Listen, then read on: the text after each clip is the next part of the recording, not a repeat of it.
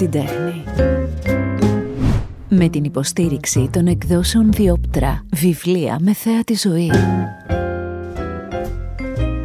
Για τον Πάνο Δημάκη δεν ξέρω πάρα πολλά πράγματα, ε, αλλά έχω πει στον εαυτό μου ότι δεν θα κομπλάρω. Ξέρω πολύ καλά ότι είναι ένας άνθρωπος με πάρα πολλές γνώσεις.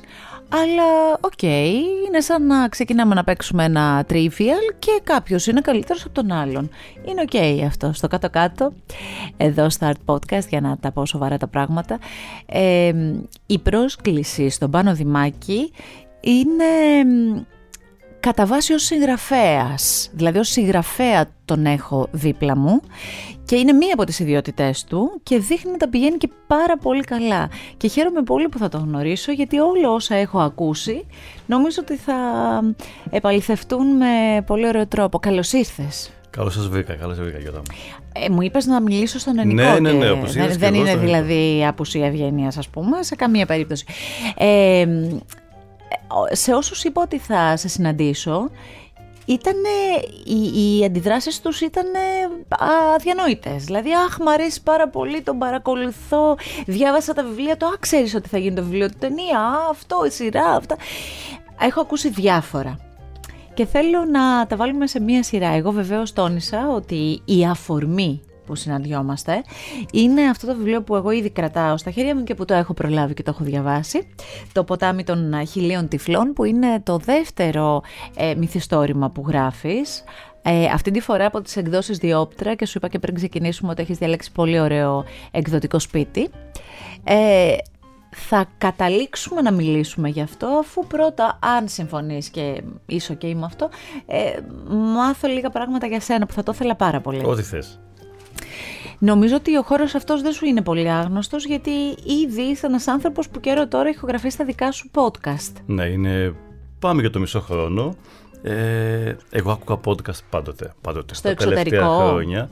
Όχι. Ε... Γιατί στην Ελλάδα τα τελευταία λίγα ναι. χρόνια ναι, θα άκουγε. Γι' αυτό, γι αυτό μάλλον τώρα που λέω πάντοτε δεν ναι. είναι κανένα τρία χρόνια. Ναι. Και μου άρεσε πάρα πολύ. Αυτό που λατρεύω στο podcast είναι αυτό το αϊθαλές που έχει. Δηλαδή ότι ανά πάσα στιγμή μπορείς να τα ακούσεις. Εγώ δεν είμαι πάρα πολύ της δέσμευσης. Εξού, εξού και δεν βλέπω πολλές σειρές γιατί νιώθω ότι με δεσμεύουν. Ναι. Ε, δεν βλέπω πολύ τηλεόραση όσο έβλεπα κάποτε. Ε, ενώ το podcast είναι κάτι το οποίο ανά πάσα στιγμή το ακούς. Ανά πάσα στιγμή το ακούς από εκεί που το άφησες. Αυτό Πολύ είναι μαγικό. Σημαντικό. Συμφωνώ, Πολύ συμφωνώ. Και βεβαίως ε, για το Art Podcast θα σου πω από τη δική μου πλευρά, το οποίο πια κοντεύει τα τρία χρόνια, ε, έχει και ένα άλλο μαγικό το ψάχνεις να το βρεις να ενδιαφέρεσαι για τέχνη και πολιτισμό. Αν για κάποιο λόγο θέλεις να ακούσεις για εγκλήματα, πας κάπου αλλού. Ή για αστρολογία κάπου αλλού. Ή για ειδήσεις κάπου αλλού. Ή για ελληνική γλώσσα πας στο Μπάρνο Δημάκη. Το αγαπώ το podcast σου, να ξέρεις ότι εγώ ακούω όλα, δηλαδή σε εισαγωγικά το λέω όσο προλαβαίνω, αλλά τα ακούω και επαγγελματικά για να ξέρω τι γίνεται, αλλά και κάποια τα βρίσκω πολύ ενδιαφέροντα. Το δικό σου είναι και στη δεύτερη κατηγορία, μου αρέσει πάρα πολύ. Γιατί μου αρέσει η ελληνική γλώσσα και μου αρέσει να μαθαίνω συνεχώς κάτι για αυτήν, γιατί θεωρώ ότι είναι χαοτική, δηλαδή δεν, δεν ξέρεις από πού πρώτα να το πιάσεις. Ε, από πού να το πιάσω, θα το πιάσω την αρχή. Αρχικά είσαι από την Αρκαδία. Ναι. Πλέον νομίζω ότι το ξέρει όλη η Ελλάδα, δηλαδή δεν χάνω όπου βρεθείς να φανταστείς ότι εχθές ε, ηχογράφησα ένα podcast που θα βγει σε λίγο καιρό και το οποίο είναι για, το, για την τοπιολαλιά του χωριού μου, τα Βέρβαινα Αρκαδίας, που βέβαια εντάξει είναι ένα κομμάτι του ευρύτερου πολεπονησιακού ιδιώματος, αλλά το πρώτο μου βιβλίο και το έχω γράψει και δύο λεξικά. Μα το λεξικό, το ναι. βερβενιώτικο. Μπράβο. Αυτό λοιπόν, ε, ακόμα, δηλαδή έφτιαξα ολόκληρο podcast για το χωριό για μου. Για το χωριό Το αγαπώ πάρα Μα πολύ. και διαβάζοντας το βιβλίο αυτό, το ποτάμι δηλαδή, ε, θα καταλάβετε αυτό που μόνη μου το έλεγα. Λέω θα το συναντήσω και θα του πω εντάξει καταλάβαμε ο τόπος είναι πάρα πολύ ωραίος έχουμε άπειρες εικόνες πια μέσα από αυτά που έχεις ε, γράψει ok okay, ας πούμε. Ε, τώρα εσύ ήδη είπες για το λεξικό αλλά εγώ θέλω να το πιάσω από εκεί. Μεγαλώνοντας λοιπόν παιδί εκεί ήσουν ένα παιδί φαντάζομαι μελετηρό. Ναι. Ήμουν αρκετά μελετηρός όχι στο, στο, στο σημείο που λέμε το φυτό ε, με την έννοια ότι δεν ήμουν ο άριστος μαθητής, ήμουν ένας αρκετά καλός μαθητής. Όμως διάβαζα πάρα πολλά εξωσχολικά. Και φαντάζομαι μια εποχή που δεν, είχε, δεν υπήρχε το ίντερνετ, δεν υπήρχε ναι, ναι, ναι. Ε, καθόλου. Όλα ανα... αυτά τα ερεθίσματα. Ναι, αναγκαστικά δηλαδή έπαιρνα την εγκυκλοπαίδεια και ξεκινούσα κανονικά. Α, Β, Γ. Ε, οπότε Α. ήδη έχτισα πολλά, τα, πολλά τα θεμέλια αυτών που έχω έτσι, ε, Στο σπίτι ποιος διάβαζε; Κανείς. Δηλαδή εγώ μεγάλωσα σε μια οικογένεια που ήταν πάρα πολύ υποστηρικτική στο οτιδήποτε ήθελα να κάνω σχετικά με τη γνώση. Όμως οι γονείς μου λόγω των συνθήκων δεν έχουν λάβει κάποια ιδιαίτερη μόρφωση. Mm. Όμως το σημαντικό δεν έχει. Τελικά νομίζω το έχουμε δει πάρα πολύ. Πολλοί από τους σοφότερους ανθρώπους στη ζωή μπορεί να μην έχουν πάει και καν σχολείο. Mm. Ε, μπορεί να, να μιλήσει με ένα παππού και μια γιαγιά και να αποκομίσεις τέτοιο απόσταγμα σοφίας που δεν θα το έχουν ούτε καν πανεπιστημιακοί. Αλήθεια είναι αυτό που λες, αλλά θα σου πω και στον αντίποδα. Ε, λένε ότι τα παιδιά μιμούνται. Δηλαδή βλέπουν τη μαμά ή τον μπαμπά ή το θείο ή το μεγάλο αδερφό, δεν ξέρω, με ένα βιβλίο και ακόμη και αν το κρατάνε ανάποδα παίρνουν το βιβλίο για να κάνουν το ίδιο. Με αυτή τη λογική ρωτάω αν κάποιος υπήρχε μέσα στο σπίτι. Ναι, να όχι, δεν υπήρχε κάποιος, ε, αλλά το γεγονός ότι ήταν τόσο υποστηρικτικοί και παραμένουν ακόμα. Δηλαδή mm. χαίρονται πάρα πολύ με ό,τι κάνω. Αυτό νομίζω με βοήθησε. Οπότε τώρα, ποιο ήταν το αρχικό ερέθισμα, δεν νομίζω. Μάλλον γεννήθηκα έτσι. Γεννήθηκα να αγαπάω να διαβάζω. να σου πω κάτι. Ε, το πρώτο βιβλίο που διάβασε, που θυμάσαι να έχεις διαβάσει, όχι εγκυκλοπαίδεια, το πρώτο βιβλίο, το δεν ξέρω πότε και στην παιδική ηλικία, μόνος όμως, στην εφηβική. Ναι. Θυμάσαι. Ε, σίγουρα θα ήταν παραμύθια. Θα έλεγα ότι εγώ η πρώτη μου αγάπη για τη λογοτεχνία, λογοτεχνία mm. ήταν ο Ιούλιος Βέρν. Mm. Έχω διαβάσει πάρα πολλά βιβλία του. Ε, και η Άγκαθα Κρίστη, ως τα. νομίζω μέχρι και τα 25 μου διαβάζα πάρα πολύ. Γιατί και τα δύο μυθιστορήματά μου έχουν πολύ έντονο το στοιχείο του suspense και του εγκλήματος. Οπότε νομίζω ότι ο Ιούλιος Βέρν μου άρεσε για τα ταξίδια τα οποία έκανα μαζί του, ε, από τα έγκατα της γης μέχρι άλλους πλανήτες. Ε, η Άγκαθα Κρίστη μου εμφύσισε αυτή την αγάπη για το μυστήριο παρόλο που εμένα δεν με ενδιαφέρει να γράψω κάποτε ένα βιβλίο, τα λεγόμενα χουντάνιτς, να βρει ποιο είναι ο δολοφόνος, να έχεις. Ναι. Εγώ ε, είναι τα, και στα δύο βιβλία μου η δολοφόνη ε, για τον αναγνώστη είναι ξεκάθαρη. Ναι. Δεν είναι γνωστή όμω για τους άλλους. Ε, Εσύ έχεις μία ματιά, αν μου επιτρέπεις, από αυτό που εγώ έχω καταλάβει, πιο, ε, προσεγγίζεις πιο πολύ την κοινωνία που γεννά τους ε, δολοφόνους. Ναι. Αυτό τουλάχιστον. Ναι, ακριβώς. Ναι, αυτό με ενδιαφέρει πολύ περισσότερο. Δηλαδή, να προσπαθήσω να κάνω ένα ψυχογράφημα των χαρακτήρων ως ε, συμβολική και αλληγορική μιας ευρύτερης κοινωνίας. Δηλαδή, ακόμα και το, και το γεγονός ότι και τα δύο μου βιβλία αναφέρονται στο παρελθόν.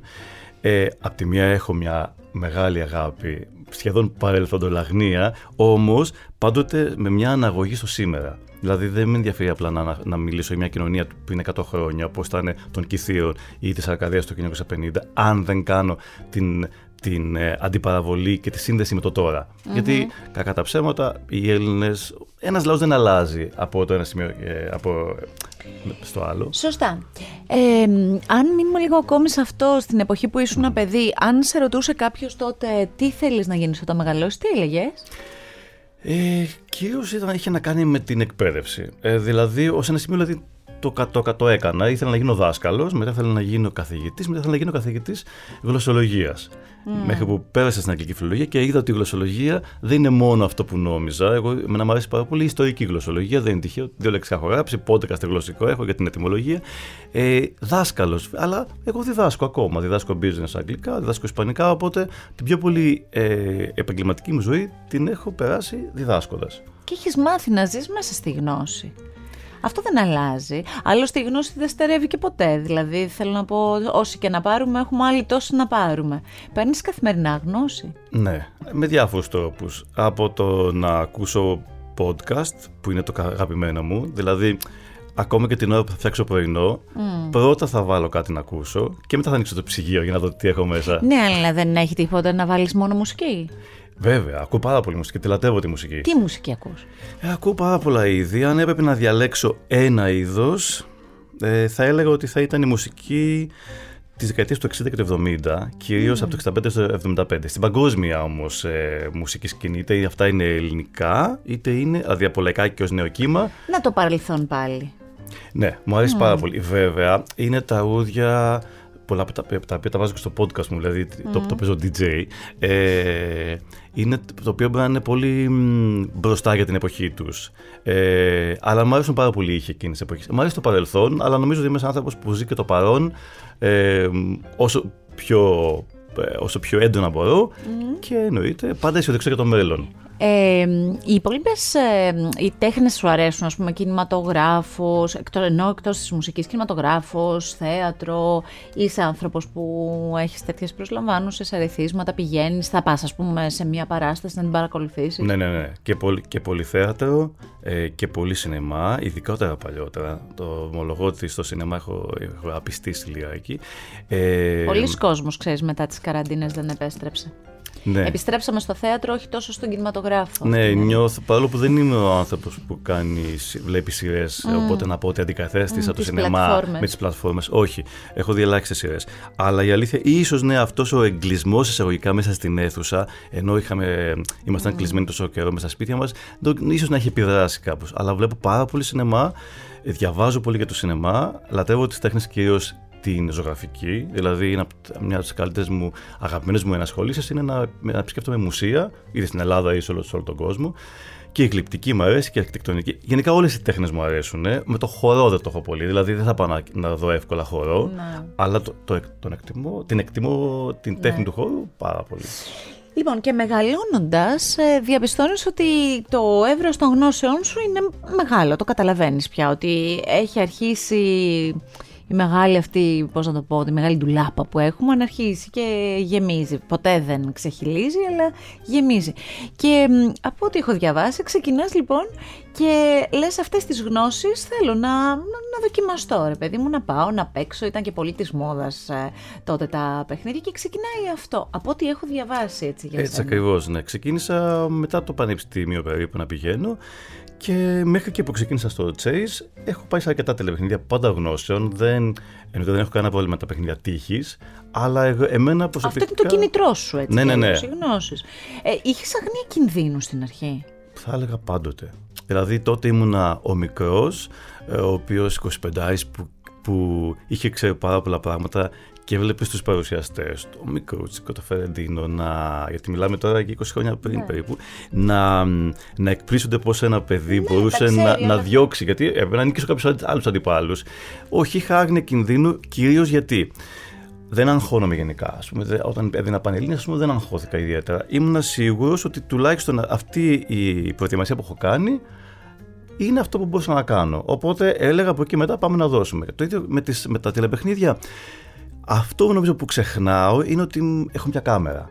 Δεν φοβήθηκα ποτέ. Αυτό να ξέρεις είναι ένα περίεργο πράγμα. Φαντάζομαι ότι το έχουν πει και άλλοι που έχεις κάνει συνεντεύξεις μαζί τους. Είναι ένα περίεργο πράγμα. Γιατί και εμείς που είναι η δουλειά μας, όταν είναι μία κάμερα μπροστά, κάπως λίγο.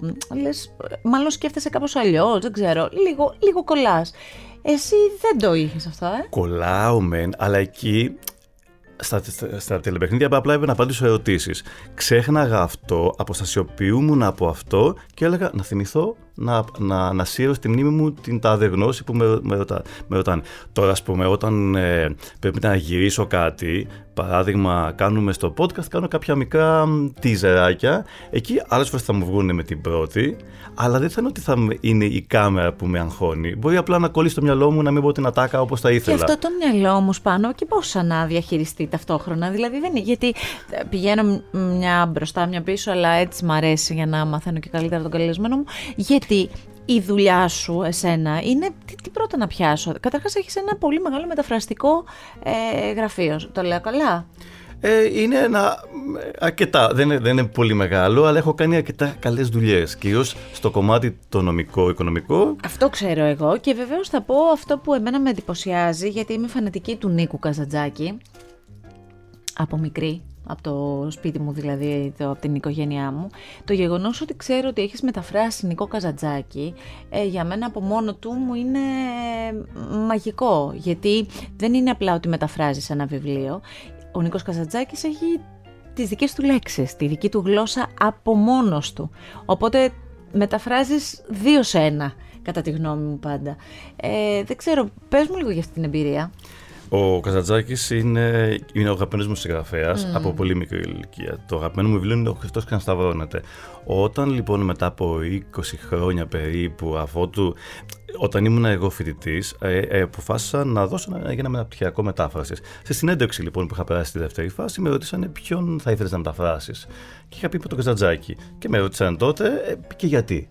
Απάντησα λοιπόν τους λόγους. Δεν φανταζόμουν ποτέ ότι μετά από 15 περίπου ναι. χρόνια θα δούλευα στις εκδόσεις Καζατζάκη, θα μετέφρασα τον Καπετάν Μιχάλη, πρόσφατα μετέφρασα τον Ανήφορο, το καινούργιο βιβλίο. Παγκόσμια. Για πρώτη. Σε πρώτη παγκόσμια, ναι, που μόλις βγήκε και πριν από λίγους μήνες από τη Διόπτα, έχει μια ναι. τεράστια επιτυχία. Ο Ανήφορο είναι ένα εξαιρετικό βιβλίο.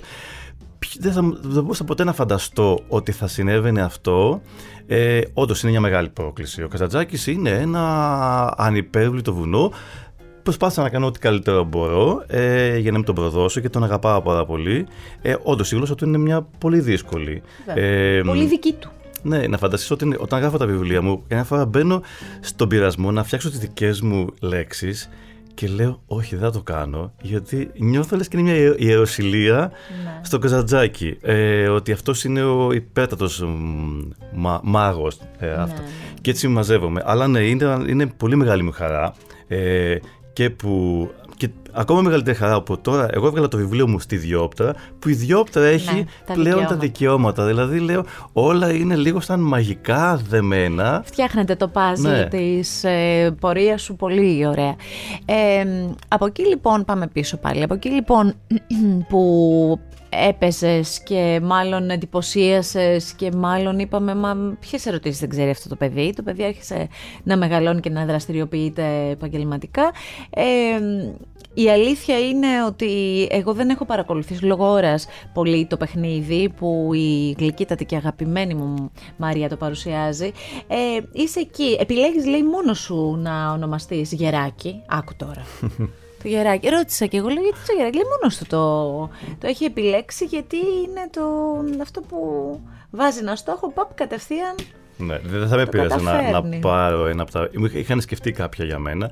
Δεν ήταν κακά, αλλά επειδή εγώ είχα δει ότι εγώ βασικά ήθελα πολύ στην παραγωγή. Γιατί πολλοί κόσμοι μπορεί να νομίζει ότι μας βρήκαν στο δρόμο ή δεν ξέρω τι και μας επιλέξαν. Ήταν ένα τετράμινο προετοιμασίας. Συγγνώμη που θα σου το πω.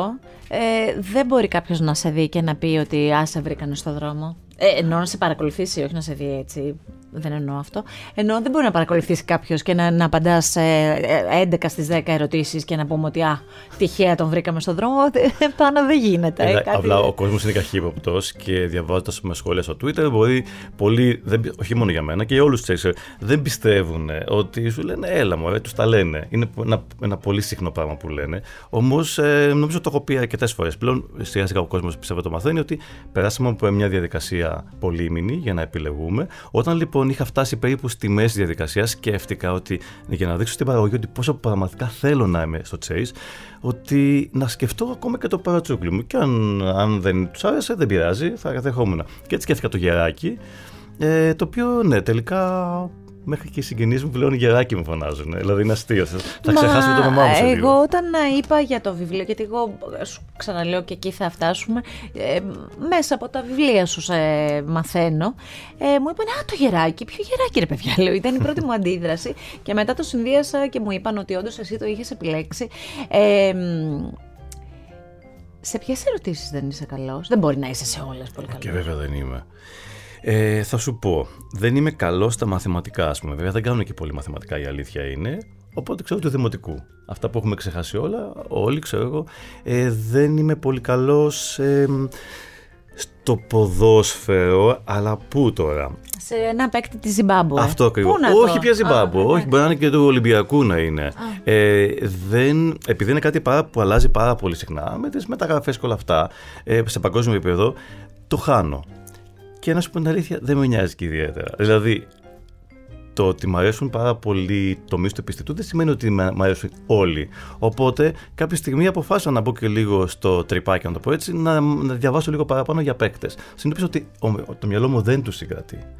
Οπότε, προτιμώ να μάθω ηθοποιούς του 1930 πολύ περισσότερο, πολύ πιο εύκολο ε, πρωτεύουσες ε, ιστορικά γεγονότα παρά αυτό. Οπότε γνωρίζω αρκετά πράγματα για το ποδόσφαιρο, με τον μπάσκετ ακόμα λιγότερο, αλλά κυρίως είναι πιο για διεθνείς, ε, διεθνή ε, πρωταθλήματα, κύπελα, Ολυμπιακούς αγώνες, δηλαδή πιο χτύπητα πράγματα και όχι τόσο πολύ προσωποκεντρικά ε, προπονητές και αυτά. Εκεί το χάνω και στο κουσκούς το χάνω Γιατί κάποτε που είχα λιγότερο, λιγότερο χρόνο. Κάτι παρακολουθούσες. Τι λες τώρα, εγώ άνοιγα την τηλεόραση για να φάω και άνοιγα τα μεσημεριανά και ήξερα ποιος τα έχει με ποια. Ε, το σκάνδαλα. Τώρα Υπάρχει όμως ένα πρόβλημα σε αυτό, να ξέρεις. Αλλάζουν γρήγορα. Αλλάζουν γρήγορα. Οπότε είναι γνώση που είναι, είναι τζάμπα τα τη βάζεις μέσα στο μυαλό Είναι όπως οι ποδοσφαιριστές. Καλύτερα τους πρωταγωνιστές, τους ποδοσφαιριστές.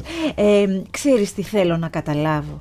Θέλω να καταλάβω, είσαι ένας άνθρωπος, είμαι σίγουρη, που ανεξάρτητα από τη δουλειά σου διαβάζεις καθημερινά. Το πιστεύω αυτό για σένα. Το έχω ξανασυναντήσει με ανθρώπους που μου έχουν εξηγήσει ότι δεν γίνεται να περάσει μέρα που να μην διαβάσω. Δανείζω με ένα μεγάλο όνομα και πολύ αγαπημένο μου άνθρωπο, το Γιάννη Ξανθούλη. Μου είπε δεν μπορεί να υπάρξει μέρα που να μην ανοίξω εφημερίδα.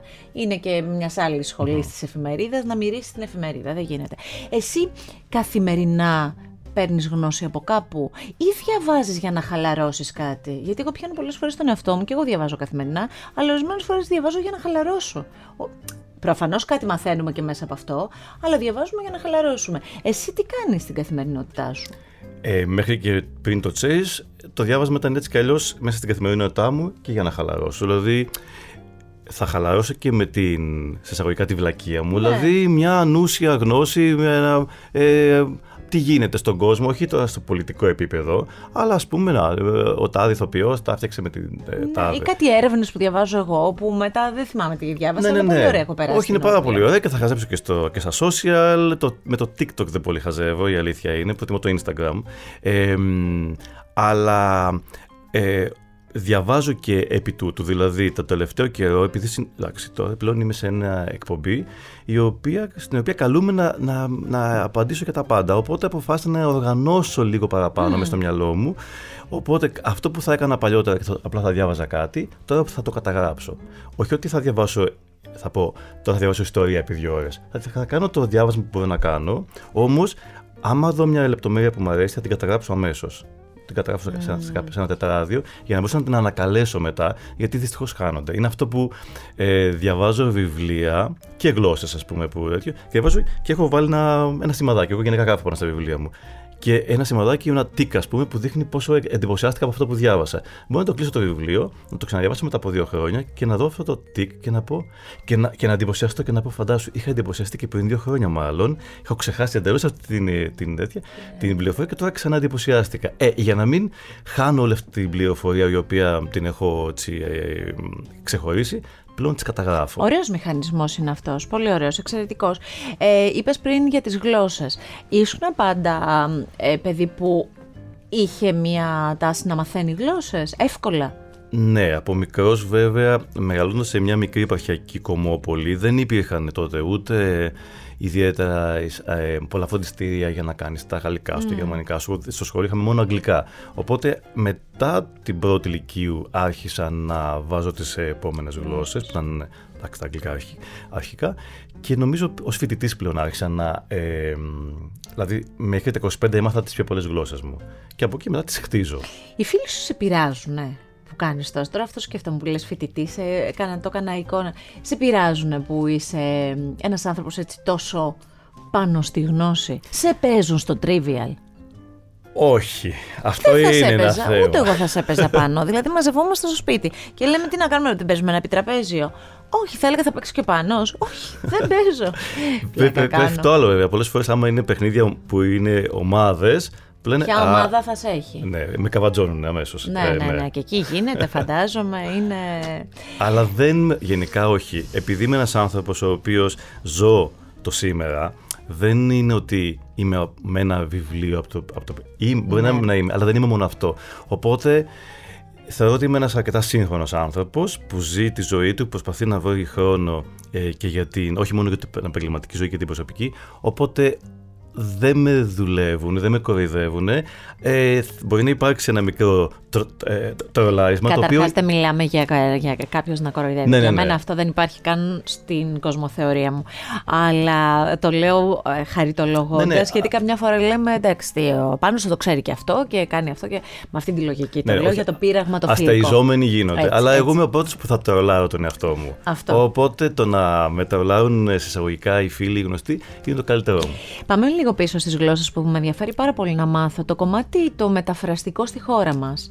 Ε, σε τι επίπεδο θεωρείς ότι είναι, δηλαδή είναι κάτι που πια οι νέοι το επιλέγουν, πάμε καλά, η Ελλάδα πώς βρίσκεται σε όλο αυτό με τις μεταφράσεις; Ε, θεωρώ ότι έχουμε πάρα πολύ καλούς μεταφραστές ε, σε γενικές γραμμές ε, και η αλήθεια είναι ότι νομίζω ότι ίσως οι αναγνώστες πρέπει να δίνουν και λίγο περισσότερη προσοχή στους Έλληνες συγγραφείς mm. και το έλεγα και πολύ πριν μπω εγώ σε αυτό τον συγγραφικό στίβο ε, γιατί υπάρχουν πάρα πολύ αξιόλογες πένες και η αλήθεια είναι ότι έρχονται, είναι και λίγο μόδ, έρχονται μόδες από το εξωτερικό συγγραφέων ε, που αφήνουμε λιγάκι ε, τη δική μας λογοτεχνία που μπορεί να μας μιλήσει και για τον ίδιο μας το, λαό. Όσον αφορά τώρα τις μεταφράσεις θα έχουμε πολύ, έχω, πολύ αξιόλογους μεταφραστές. Mm-hmm. νομίζω εντάξει οι Έλληνες πάντοτε είχαν και μια αγάπη για τις γλώσσες. Είμαστε ένας ναυτικός λαός. Δεν εξηγείται και ότι έχουμε, μιλάμε αρκετές γλώσσες σχετικά με άλλους λαούς. Mm-hmm. Ε, οπότε νομίζω ότι πάει αρκετά καλά mm-hmm. σε αυτό το τομέα. Θα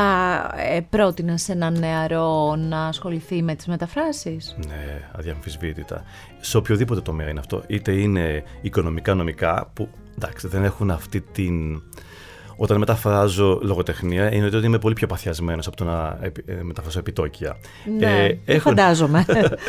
έχουν όμως και αυτά την, ε, την, ε, τη γλύκα τους. Ε, όχι, η μετάφραση είναι ένας πολύ ωραίος κόσμος γιατί μετουσιώνεις τα λόγια κάποιου άλλου mm. μέσα, από το, μέσα από το δικό σου φίλτρο προσπαθώντας να μην γίνεις πολύ δημιουργικός γιατί έχει τύχει να δω μεταφράσεις οι οποίες είναι εντελώς δημιουργικές με αποτέλεσμα να περνάνε πιο πολύ το πνεύμα του ίδιου του μεταφραστή ναι, παρά τους συγγραφέα λες και, ήταν, λες και είχε συγγραφικές βλέψεις και λέει θα το ναι. βγάλω εκεί πάνω γίνονται και αυτά όμως είναι ένας κλάδος γενικά και η διερμηνία που έχει πάρα πολλές διεπαγγελματικές διεξόδου. Γενικά, οι γλώσσες θεωρώ είναι κάτι που πρέπει και οι νέοι να, να δώσουν έμφαση, γιατί υπάρχουν πάρα πολλές ε, καριέρες, ακόμα και πράγματα όπως ε, το digital humanities, ας πούμε, ψηφιακές ανθρωπιστικές σπουδές. Δηλαδή και λες τώρα φιλόλογος και τι θα κάνεις, θα, ε, θα πας σε ένα σχολείο, θα κάνεις φροντιστήρια. Ναι. Υπάρχουν τόσες καριέρες, πώς μπορείς να μετασχηματίσεις τις ανθρωπιστικές, την ιστορία, τη γλώσσα, ε, στο, στο νέο ψηφιακό, ψηφιακό κόσμο. κόσμο. Πολύ ενδιαφέρον, πάρα πολύ ενδιαφέρον αυτό που λες. Πώς οδηγείσαι στο να γράψεις το πρώτο σου μυθιστόρημα; Είχαν προηγηθεί οι μεταφράσεις και οι, τα λεξικά σου. Τα λεξικά μου, ναι. Πώς οδηγείσαι στις 17 κλωστές; Αυτό είναι ένα πάρα πολύ περίεργο πράγμα. Εγώ όταν ήμουν έφηβος, έλεγα θα γράψω πολλά βιβλία σαν τον Ιούλιο Βέρν. Δηλαδή έκανα το προσχέδιο, τι θα, ποια θα ήταν η υπόθεση και έλεγα Σεπτέμβριο με Δεκέμβριο της τάδε χρονιάς θα κάνω αυτό μετά θα κάνω αυτό. Δεν έκανα ποτέ τίποτα εννοείται. και πολύ καλά το, έκανα το planning παρά την ίδια τη συγγραφή. Οπότε, υπήρχε ως... όμως το μυαλό σου; Υπήρχε όμως πάρα πολύ ενσπέρματη. Δηλαδή ούτε καν να φανταστείς ότι όταν ξεκίνησα τις 17 κλωστές δεν είχα γράψει ούτε μία παράγραφο. Δεν ήμουν από αυτό που έγραφε στίχους, ε, μικρές ιστορίες. Είχα κάνει μια πρώτη απόπειρα, ξέρω εγώ, στα. Παραμύθι, αυτά που κάναμε Τίποτα. Παιδιά. Δεν είχα γράψει ούτε μία παράγραφο.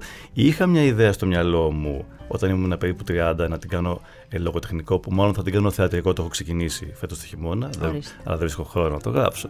Ε, και επειδή είναι και μια πολύ καινούργια φόρμα για μένα, είπα καλύτερα ας την κάνω όταν θα είμαι λίγο πιο ε, ήρεμος. Καλοκαιρινές διακοπές σημαίνει αυτό. Τότε έχω να γράψω το, τότε θα ξεκινήσω το μυθιστόρημα. Θα δω. Κάπου θα το, το καινούριο. Ε, θα βρω όμως, γιατί έχω γράψει το μισό και μου αρέσει πάρα πολύ. Mm-hmm. Ε, ο Σωτήρης ο Τσαφούλιας είναι αυτός ο οποίος μου είπε πάνω πρέπει να γράψεις θεατρικό. Και μου άρεσε που μου με με πίστεψε, μου έδωσε μια όθηση, το ξεκίνησα, θα δούμε. Πώς το ξεκίνησα, ήμουνα στα Κύθυρα, άκουσα αυτή την πραγματική ιστορία που, που έγινε το 1909 και ήμουνα στο χωριό που έγινε αυτό το εγκλημα και με βγάλανε στο μπαλκόνι και μου λένε Να, σε αυτό το δρόμο έγινε. Και από τότε άρχισα να το λέω σε όλους, άρχισα να το λέω σε φίλους, σε συγγενείς. Και όλοι μου λέγανε απίστευτη ιστορία. Mm-hmm. Και μία στην αδελφό μου, στη δουλειά που είμαι τότε, μου λέει: Γιατί δεν το γράφεις βιβλίο. Και της λέω: Είσαι τέλειο, δεν έχω γράψει ποτέ τίποτα. Και μου είπε: Εγώ νιώθω ότι μπορείς να το κάνεις. Mm-hmm. Και ήταν ένα απλό ένα κλικ. Δηλαδή απλά ήθελα κάποιος να μου το πει ίσως. Και κατε, τίποτα. Ε, ήταν σαν να το είχα πάντα μέσα μου. Δηλαδή εκ του αποτελέσματος φαίνεται ότι άρεσε στον κόσμο και ειδικά σε άνθρωπου καταξιωμένου που αποφάσισαν. Οπότε μου βγήκε πάρα πολύ φυσικά. Πες μου τη στιγμή που δεν ξέρω ακριβώς πώς έγινε, οπότε δεν ξέρω να το πω σωστά εσύ θα με διορθώσεις, τη στιγμή τέλος πάντων που αντιλαμβάνεσαι ότι η Μιρέλα Παπαϊκονόμου από τη μία και ο Σωτήρης ο Τσαφούλιας από την άλλη, αυτό που εσύ κάποτε σου είπανε, το κατέγραψες, το έφτιαξες, το γυάλισες όπως ήθελες εσύ, το έβγαλες, βγήκες στη, όπως λέγαμε παλιά στις προθήκες των βιβλιοπολίων. Πότε αυτό λοιπόν το αγκάλιασαν αυτοί οι δύο άνθρωποι και σου είπαν ότι αυτό θα προχωρήσει σε ένα άλλο επίπεδο. Πες μου λίγο για αυτή τη στιγμή. Ε, αυτό έγινε με διαφορά δύο ετών, γιατί η Μιρέλα τον ανακάλυψε μόλις 10 μέρες αφού του βγήκε. Εφόσον Αμέσως. αναφέρεται στα κύθρα ναι, και περνάει το μισό χρόνο της, ε, στα κύθρα, το, της το πρότειναν και οπότε ήταν τα πρώτα άτομα που το είδανε. Ε, οπότε ήξερα από την αρχή ότι ενδιαφέρεται. Ναι. Εντάξει, τι να πω, ήταν. Ήταν για μένα, αυτό λέω συνέχεια και μπορεί να, να γίνομαι κοινότυπος, αλλά είναι για ένα δώρο. Μια τεράστια έκπληξη. Ένα δώρο λες και άνοιξαν οι ουρανοί και έρχονται αυτοί οι άνθρωποι και μου λένε ηθοποιοί, ε, ξέρω εγώ, που είναι καταξιωμένοι.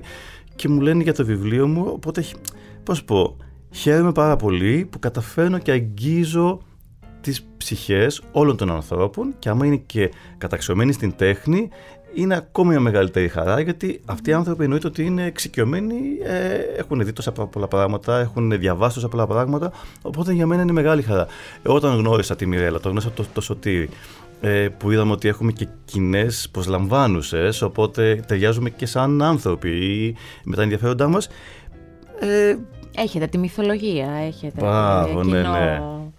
κοινό ενδιαφέρον και αγάπη. Ναι, ε, οπότε είναι κάτι που προσπαθώ ακόμα να το πιστέψω.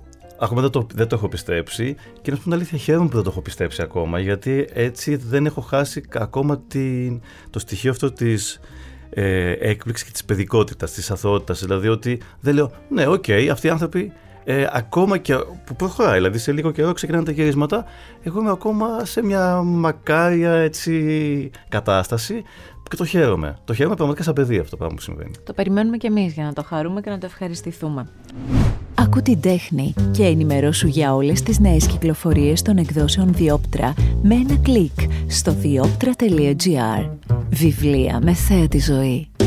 Το ποτάμι των χιλίων τυφλών. Θέλω να μου πεις λοιπόν, έτσι για να ξεκινήσουμε γι' αυτό το βιβλίο που όπως ε, είπα το έχω προλάβει, το έχω διαβάσει και έχω πολλά να πω. Ε, αρχικά θα μείνω στον τίτλο. Την έβαλες τη λέξη ποτάμι. Ε; Το ποτάμι είναι... Έχεις πει ότι η γλώσσα είναι σαν το... Η γλώσσα που σημαίνει πολλά για σένα είναι σαν το ποτάμι και ρέι και με το που είδα τον τίτλο λέω να το το ποτάμι, είναι ρέι κι αυτό και το έχεις βάλει και το έχεις φτιάξει πολύ ωραία.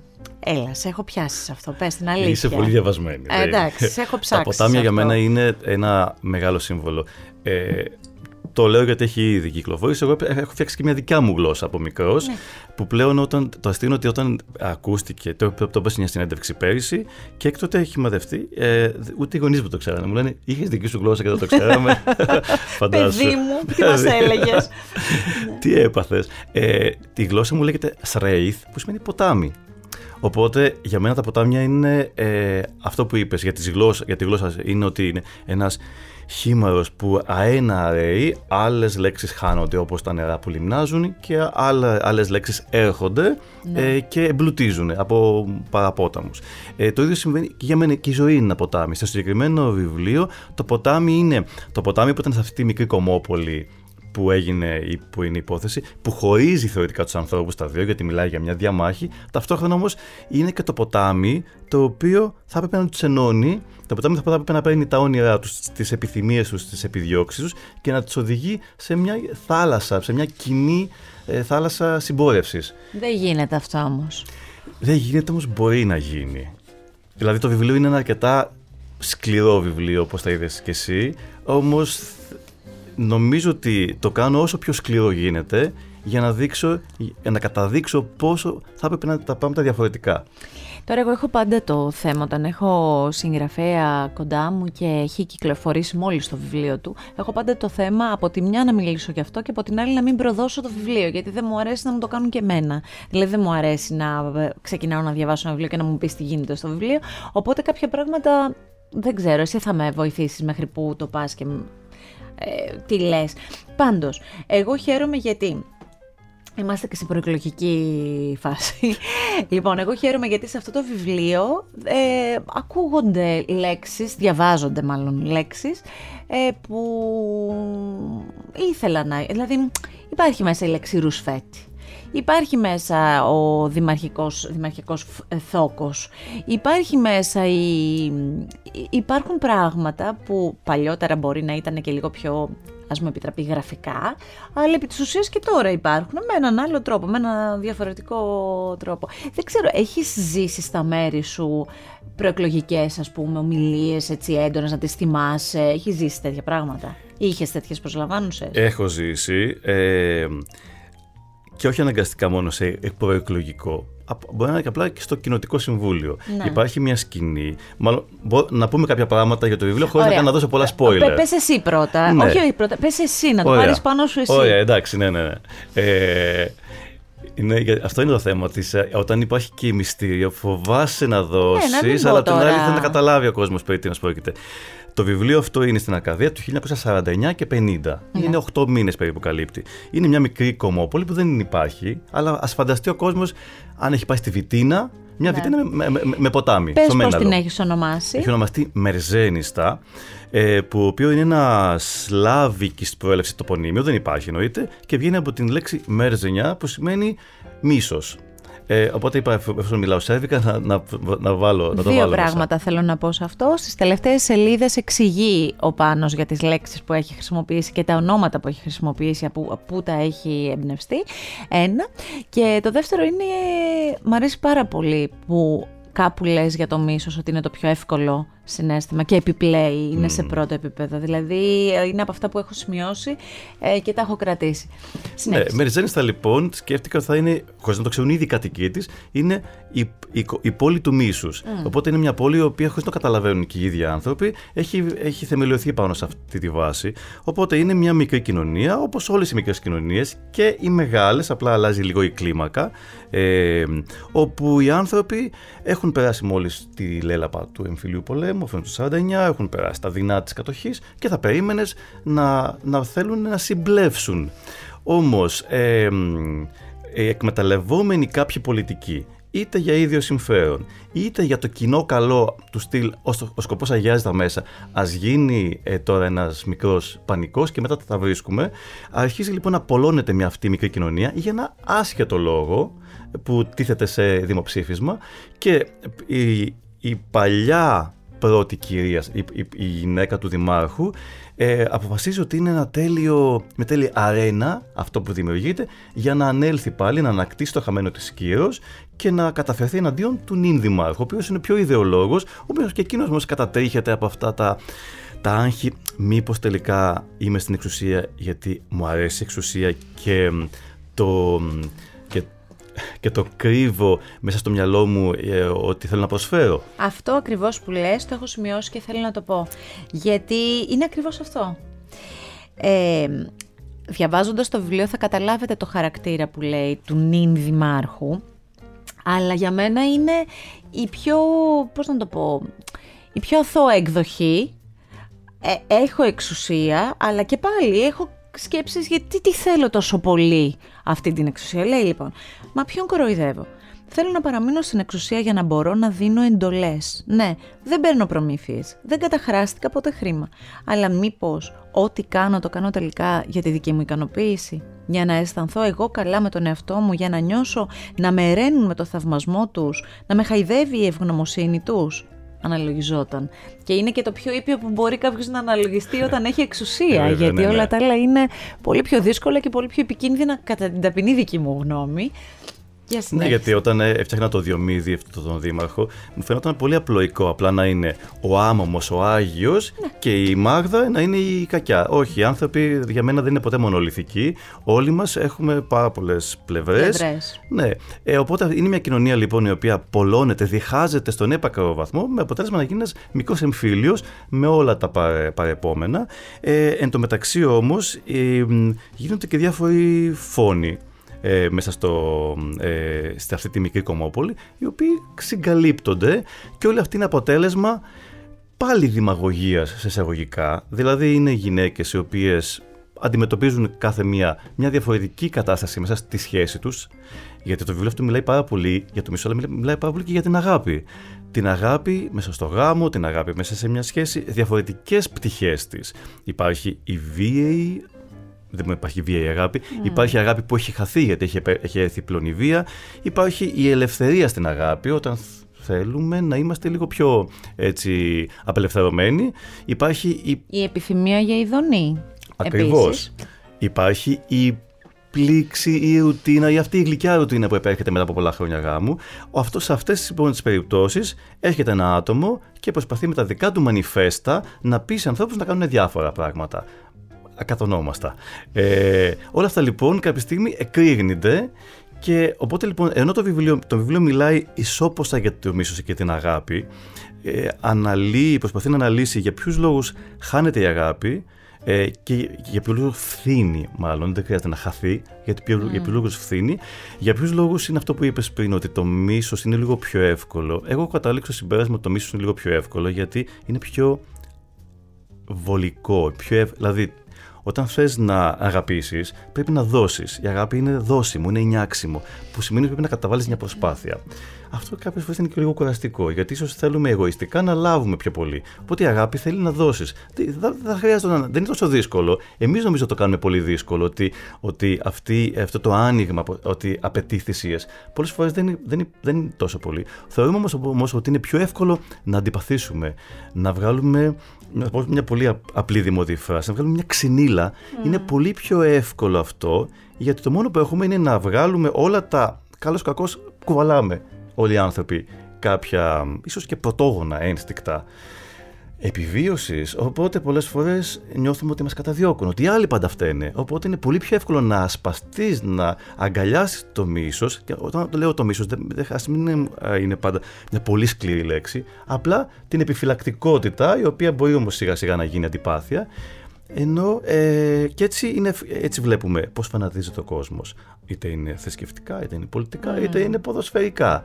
Ε, και εκεί έρχονται οι δημαγωγοί, που ο καθένας για τους δικούς του λόγους έρχονται και, ε, ε, και σφετερίζονται όλο αυτό το πράγμα και το ιδιοποιούνται και το, για τη δικό τους ίδιων συμφέρον ε, μας βάζουν να, τσα, να τσακωνόμαστε. Μα είναι, έχει πάρα πολύ ενδιαφέρον να δείτε πώς μέσα από ε, όλες αυτές τις ε, διαμάχες που μοιάζουν να είναι ε, πολιτικές, να είναι, δηλαδή σε αυτό το, το, το, το κομμάτι, πώς βγαίνουν πάρα πολλά άλλα πράγματα κρυμμένα ε, που έχει ο ένας για τον άλλον. Εσύ που κάνεις αυτό, εγώ που έκανα εκείνο, ναι αλλά εσένα ο άντρας σου που έκανε εκείνο, εσύ που χρωστάς αυτά και βγαίνουν με μία άλλη αφορμή τελείως διαφορετική. Ε, πάνω, αν σου έλεγα να μπορείς έτσι με μία, αν μπορείς σε μία φράση να μου πεις αυτό το βιβλίο σου, το δεύτερο σου μυθιστόρημα, γιατί να το διαβάσει κάποιος; Τι θα έλεγες; Διαβάστε το γιατί. Διαβάστε το γιατί θα σας βοηθήσει να αναλογιστείτε σε μεγάλο βαθμό τη φύση του Έλληνα και του ανθρώπου εν γέννη. Δεν θέλω. Δηλαδή, το βιβλίο αναφέρεται είναι στην Ακαδία, όμως αυτό είναι μια γενικεύση για τον Έλληνα. Και σε πιο πανανθρώπινο επίπεδο είναι για τον άνθρωπο γενικά. Ε, για ποιο λόγο να, να, να αναλογιστούμε τις ολέθριες συνέπειες του διχασμού; Και ο διχασμός μπορεί να είναι πολύ απλά η ζήλια για, το, για αυτό που έχει επιτύχει ο δίπλα μας και αυτό που λέμε να ψοφήσει η γίδα του, του ναι, δίπλα. Ε, οπότε, και αυτό είναι ολέθριο ε, που, που σκοτωνόμαστε για τα πιο απλά πράγματα. Είτε αυτό είναι, έχει να κάνει ε, πολλές φορές βέβαια και τα μέσα το ξύνουν αυτό, κακά τα ψέματα. Όμως ε, να, να αναλογιστούμε τις ολέθριες συνέπειες του διχασμού και σε όλα τα επίπεδα και να δούμε πόσο πιο εύκολα θα ήταν τα πράγματα αν ήμασταν αν είχαμε ενσυναίσθηση. Για μένα ένα πολύ σημαντικό πράγμα που λείπει από πάρα πολύ κόσμο και δυστυχώς νομίζω ότι ούτε σε πολλές οικογένειες ε, ε, ενθαρρύνεται, ούτε στο σχολείο ίσως. Γιατί αυ, ε, εμείς mm. είμαστε αυτό που ήμασταν τα πρώτα χρόνια της ζωής μας. Έτσι, έτσι διαμορφωνόμαστε. Νομίζω ότι λείπει σε πάρα πολύ κόσμο η ενσυναίσθηση. Όλα αυτά που συμβαίνουν στο βιβλίο και όχι μόνο στη Μάγδα, η Μάγδα στην τελική είναι απλά η υποκινήτρια. Όλοι όμως οι πιο πολλοί χαρακτήρες στερούνται της ενσυναίσθησης. Δηλαδή να μπαίνεις στα παπούτσια του άλλου, να συναισθάνεσαι. Η ενσυναίσθηση είναι μια πολύ ωραία λέξη. Και στα αγγλικά είναι το empathy, που είναι η αρχαία ελληνική λέξη εμπάθεια. Να πάσχεις μέσα στον άλλον. Ε, δηλαδή, ό,τι πεις, πρώτα, όχι απλά το αυτό που λέμε να βουτάς το, τη, στο, στο μυαλό σου, αλλά να, να μπαίνεις στην, στην κατάσταση του άλλου και να σκεφτείς θα ήθελα εγώ να, να, να, φέρομαι, να μου φέρονται εμένα έτσι, θα ήθελα να μου λένε αυτό το πράγμα. Να δούμε ότι πιο πολλά μας ενώνουν. Αυτό νομίζω μεγάλο πρόβλημα των ανθρώπων. Ξεχνούν ότι πιο πολλά πράγματα μας ενώνουν παρά από αυτά που μας ε, χωρίζουν. Οπότε νομίζω αυτό είναι το μεγαλύτερο πράγμα. Η ανάγκη της, ε, του να καταλάβουμε τον, τον δίπλα μας.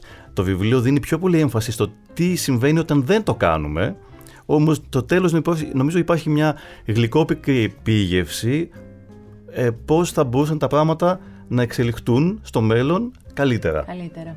Ε, τα πρώτα σχόλια που έχεις λάβει από αυτούς που έχουν, ε, σαν και εμένα, που έχουν προλάβει να το διαβάσουν, ποια είναι; Ε, πάρα πολύ ενθαρρυντικά τους έβαλε στη διαδικασία να σκεφτούν και αυτό, αυτό ήταν ο βασικός μου πρωταρχικός σκοπός να, να μπουν στη διαδικασία να σκεφτούν, να αναλογιστούν τη φύση, την ίδια τη, τη δική τους φύση. Όντως είμαστε τώρα σε μια προεκλογική περίοδο, αλλά πιστεύω ότι το βιβλίο όποτε και να έβγαινε ε, θα ε, μας έβαζε να, να μπούμε στο υπόστρωμα της ελληνικής κοινωνίας, το οποίο είναι αυτό που σου είπα, η κλίμακα αλλάζει τα ίδια, απλά οι μικρές κοινωνίες. Εγώ επιλέγω μικρές κοινωνίες mm. στα βιβλία μου γιατί είναι πιο εύκολα παρατηρήσιμες. Μα στις μικρές κοινωνίες είναι σαν να έχεις ένα μεγεθυντικό φακό. Όλα είναι πιο ναι. μεγάλα. Και ξέρεις και την ιστορία του άλλου γιατί την έχεις ακριβώς απέναντι. Είναι το κλασικό. Απλώνεις τα ρούχα και καταλαβαίνεις τι γίνεται απέναντι. Είναι, είναι διαφορετικά. Ναι. Ε, φαντάσου τώρα να γινόταν αυτό το βιβλίο ταινία. Ξέρεις τι θέλω να μου πεις; Ποια θα έπαιζε το ρόλο της Μάγδας; Λοιπόν, εγώ έχω σκεφτεί μία η οποία. Δεν, αυτό είναι. Δε, μην κοιτάτε τώρα που απαντάει τόσο γρήγορα. Απαντάει γιατί είναι ο Πάνος Δημάκης και ξέρει να απαντάει. Αλλά δεν πες ότι εγώ ποτέ δεν, δεν έχουμε ξαναμιλήσει, δεν είναι ότι θα σε ρωτούσα. Έτσι μου ήρθε. Αλλά ο ρόλος της Μάγδας, αυτής που λέει ότι η πρώην, ας πούμε, πρώτη κυρία που έχει τους δόλιους σκοπούς, ποια θα τον έκανε αυτόν τον ρόλο, πιστεύεις πολύ καλά; Επειδή την έχω ακούσει ήδη να διαβάζει ε, κομμάτια, ε, στην πρώτη θα παρουσίαση. Μου πεις τη ή Λέχου ή Καβογιάννη. Μια από τις δύο. Στο, στην παρουσίαση που έγινε στην Αθήνα, ε, διάβαζε το ρόλο της ε, Μάγδας ή η Μαρία Ε, εγώ της είχα πει ότι θα ήθελα να σε δω σε ένα, όταν τη γνώρισα, ε, πριν κάποιους μήνες, θα ήθελα να σε δω σε ένα ρόλο κακιάς. Που η Μάγδα δεν είναι δεν είναι η απόλυτη κακιά, γιατί εγώ εξηγώ πάρα πολύ την ιστορία της. Είμαστε αυτό που σου έλεγα, είμαστε το, το αποτέλεσμα των, των νεανικών μας χρόνων. Αυτή η γυναίκα μεγάλωσε σε κάποιες ιδιαίτερες συνθήκες και έτσι διαμορφώθηκε. Η σχέση της με τον πατέρα της, το πώς μεγάλωσε, ναι. βέβαια, με τον άντρα της. Οπότε δεν είναι το. Δεν είναι, μπορεί να φαίνεται εκ πρώτης όψεως σαν σατανική, όμως έχει και αυτή τους λόγους που έχει φτάσει σε αυτό το σημείο. Ε, όταν λοιπόν διάβασε η Μαρία ε, τις, ε, τα αποσπάσματα στην παρουσίαση, ε, νομίζω πάρα πολλοί κόσμος ε, ε, εξεπλάγει, γιατί ήδη την έχουμε δει σε απίστευτους δραματικούς ρόλους, αλλά όχι της κακιάς και νομίζω ότι και η ίδια ήθελε εισαγωγικά να τσαλακώσει τον εαυτό της.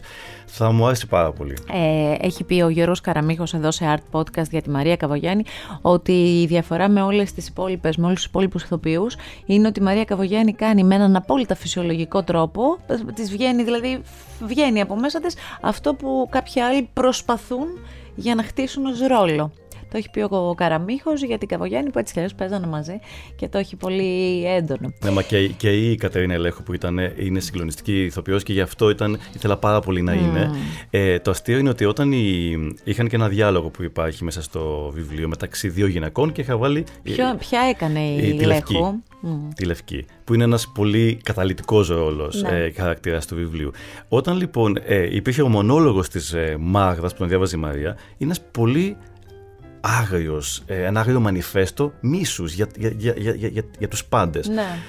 Και έπιασα τον εαυτό μου να χαμογελάει, ενώ ήταν πολύ δραματικό και λέω θα με κοιτάνε οι, ναι. οι καλεσμένοι μας εκεί, γιατί ήταν τόσο κόντρα από αυτό που την έχω δει και επειδή μου θύμιζε τις διάσημες κακές της ναι, τηλεόρασης ή του κινηματογράφου που έχουν αφήσει ιστορία και δεν μπορούσα να να μην χαμογελάω γιατί έλεγα Μα πόσο ωραία την ναι, κάνει ναι, την ναι, κακιά. Ναι, ήσουν πολύ χαρούμενος γι' αυτό. Που εσύ δημιούργησες και τώρα βρήκες και πια. Ορίστε, να η απάντηση.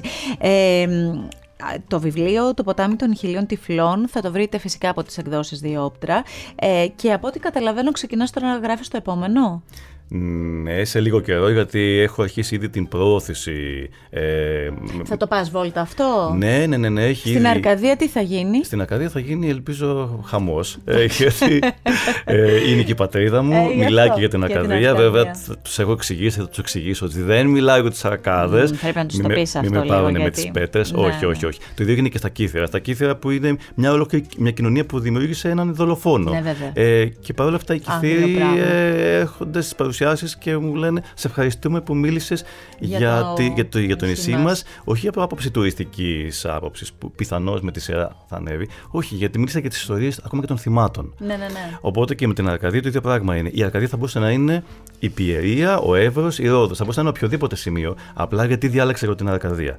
Η αρκαδική φύση, όπως ξέρετε πάρα πολύ όλοι που κάνετε τα διήμερα στη Δήμητσάνα και στη Στεμνίτσα, στο χωρητικό μου βουνό, τον Πάρνονα, που έχουμε επίσης πολλή αγωγιά να έρχεστε και εκεί. Ε, είναι ε, ένα, το αρκαδικό ιδεώδες είναι το ιδεώδες του βουκολισμού, του επιμενισμού εδώ και ε, χιλιετίες ε, γράφανε. Ο, ο Δάντης, ο Βεργίλιος, ο ζωγράφοι. Οπότε ε, αυτό το ιδεώδες της πανέμορφης ήρεμης ζωής, της μεγαλοσύνης της φύσης, το διάλεξα ως μια απόλυτη αντίστοιξη αυτού που συμβαίνει ακριβώς κάτω από αυτά τα βουνά σε μια πανέμορφη πέτρη, γιατί ακόμα και η πολιτεία που έχω φτιάξει είναι μια απόλυτα όμορφη πολιτεία ναι, ναι. που το έχεις διαβάσει και μάλιστα το, αυτό το, α, το άτυπο δημοψήφισμα ακριβώς αυτό γίνεται. Εκεί, ναι. ναι. Οπότε η φύση για μένα είναι πάρα πολύ σημαντικό. Έχω μεγαλώσει τη φύση, αγαπώ τη φύση. Ε, δεν είναι για μένα απλά το διάλειμμα μου από, τους, ε, από την Αθήνα ε, Όντως ζω στην Αθήνα πολλά χρόνια και πλέον είναι και το διάλειμμα μου. Όμως ξέρω ότι αυτό το που πάω πλέον ήταν, είναι, είναι οι, οι ρίζες μου, είναι οι ναι. μου. Οπότε η φύση και η Αρκαδία επελέγει γι' αυτό. Στην Τρίπολη λοιπόν θα γίνει ε, μια παρουσίαση που την περιμένω πώς και πώς. Ήδη όμως έχουν γίνει και στη Μακεδονία. Ε, που είναι ένας υπέροχος τρόπο να γνωρίσω, να επικοινωνήσω αυτά που θέλω και να γνωρίσω κόσμος. Εγώ λατρεύω να γνωρίζω κόσμος. Εξάλλου, εσύ είσαι παρατηρητής. Φαίνεται ότι είσαι παρατηρητής. Άρα, η επόμενη. Μπορείς λίγο να, να, να ρωτήσω δύο πράγματα για το καινούργιο βιβλίο. Δεν θέλω να πεις κάτι. Απλά έτσι να.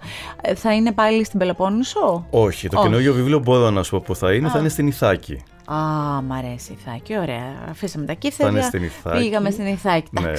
Ε, και θα έχει και εκεί κάποιο ε, μυστήριο, κάποιο φόνο, κάποιο... μόνο αυτό έτσι. Θα να... έχει πολύ suspense, αλλά mm. ταυτόχρονα φιλοδοξώ και ελπίζω να, να καταφέρω να, να είμαι αντάξιος αυτών που έχω στο μυαλό μου ε, και να, βγουν έτσι, να βγει ένα όμορφο αποτέλεσμα.